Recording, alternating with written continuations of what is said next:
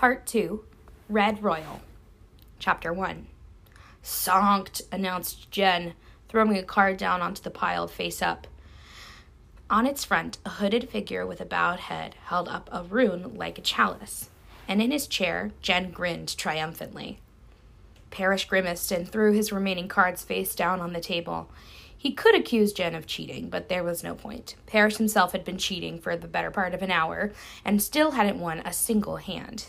He grumbled as he shoved the coins across the narrow table to the other guard's towering pile. Gen gathered up the winnings and began to shuffle the deck. Shall we go again? he asked. I'll pass, answered Parrish, shoving to his feet. A cloak, heavy panels of red and gold fanning like rays of the sun, spilled over his armored shoulders as he stood, the layered metal plates of his chest and leg guards clinking as they slid into place. Irkas era, said Gen, sliding from royal to Arnesian, the common tongue. I'm not bitter, grumbled Parrish back. I'm broke. Come on, go to Gen. Third time's the charm. I have to piss, said Parrish, readjusting his short sword. Then go piss. Parrish hesitated, surveying the hall for signs of trouble. The hall was devoid of trouble or any other forms of activity, but full of pretty things royal portraits, trophies, tables, like the one they've been playing on, and at the hall's end, a pair of ornate doors made of cherry wood. The doors were carved with the royal emblem of Arnes, the chalice and the rising sun, the grooves were filled with melted gold, and above the emblem, the threads of metallic light traced an R across the polished wood. The doors led to Prince Rhy's private chambers, and Gen and Parrish, as part of Prince Rhy's private guard, had been stationed outside of them. Parrish was fond of the prince. He was spoiled, of course, but so was every royal, or so Parrish assumed, having served only the one, but he was also good natured and exceedingly lenient when it came to his guard. Hell, he'd given Parrish the deck of cards himself beautiful, gilded edged things. And sometimes, after a night of drinking, would shed his royal and its pretensions and converse with them in the common tongue. His Arnesian was flawless. If anything, Rhy seemed to feel guilty for the persistent presence of the guards, as if surely they had something better to do with their time than stand outside his door and be vigilant. And in truth, most nights it was more a matter of discretion than vigilance. The best nights were the ones where Prince Rhy and Master Kell set out into the city, and he and Gen were allowed to follow at a distance or relieved of their duties entirely and allowed to stay for company rather than protection. Everyone knew that Kell could keep the prince safer than any of his guard. But Kell was still away, and a fact that put the ever restless Rhy in a mood. And so the prince had draw- withdrawn early to his chambers, and Parrish and Gen had taken up their watch, and Gen had robbed Parrish of most of his pocket money. Parrish scooped up his helmet from the table and went to relieve himself. The sound of Gen counting his coins followed him. Parrish took his time, feeling he was owed as much after losing so many lin, and when he finally ambled back to the prince's hall, he was distressed to find it empty. Gen was nowhere to be seen.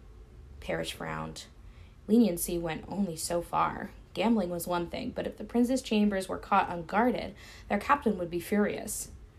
The cards were still on the table, and Parrish began to clean them up when he heard a male voice in the prince's chamber and stopped. It was not a strange thing to hear, in and of itself. Rhy was prone to entertaining and made little secret of his varied taste, and it was hardly Parrish's place to question his proclivities. it's gay. It's really gay. Just so you know. Okay, sorry. Continue. But Parrish recognized that voice at once. It did not belong to one of Rhy's pursuits. The words were English, but accented, and the edges rougher than Arnesian tongue. It was a voice like a shadow in the night of the woods.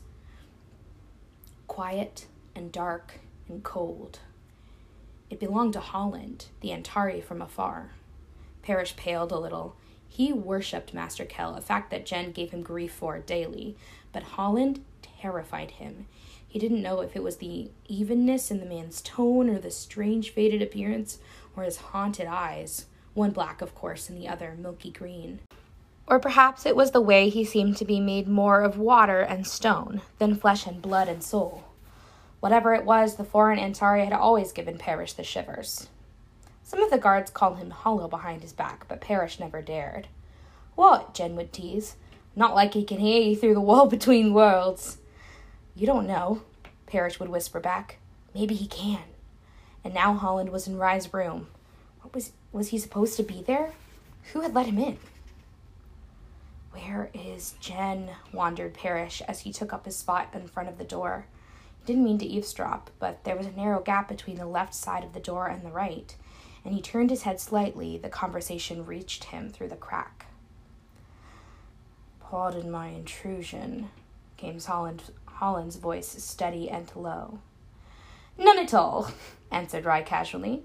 But what business brings you here instead to my father? What business brings you here instead of to my father? I have been to your father for business already, said Holland. I have come to you for something else. Parrish's cheeks reddened at the seductiveness of Holland's tone. Perhaps it would be better to abandon his post than listen, but he held his ground, and Rhy slumped back into the cushioned seat. And what's that? asked the prince, mirroring the flirtation. It is nearly your birthday, is it not? It is nearly, answered Rhy. You should attend the celebrations, if your king and queen will spare you. They will not, I fear, replied Holland. But my king and queen are the reason I've come. They've bid me deliver a gift. Parrish could hear Rhy hesitate. Holland, he said, the sound of cushions shift- shifting as he sat forward. You know the laws. I cannot take. I know the laws, young prince, soothed Holland. As the gift that I picked as to the gift, I picked it out here in your own city on my master's behalf. There was a long pause, followed by the sound of Rhy standing. Very well, he said. Parrish heard the shuffle of a parcel being passed and opened. What is it for? asked the prince after another stretch of quiet.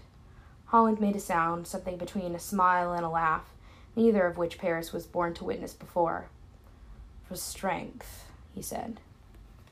Rhy began to say something else, but at this same instant a set of clocks went off in the palace, marking the hour and masking whatever else was said between the Antari and the prince. The bells were still echoing through the hall when the door opened and Holland stepped out, his two toned eyes landing instantly on Parrish. Holland guided the door shut and considered the royal guard with a resigned sigh. He ran a hand through his charcoal hair. Send away one guard, he said half to himself, and another takes his place. Before Parrish could think of a response, the Antari dug a to- coin from his pocket and flicked it in the air toward him.